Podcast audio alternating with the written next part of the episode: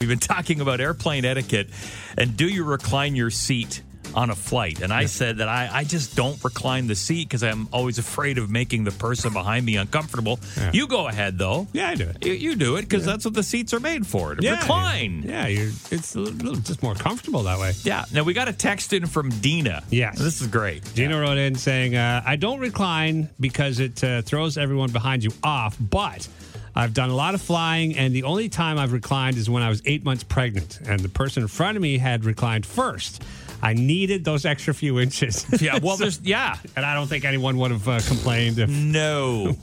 Because how uncomfortable would that be? Oh, Well, yeah. Flying at eight months? I mean, I would never absolutely know, but- recline. Yeah. Well, no, I wouldn't know either.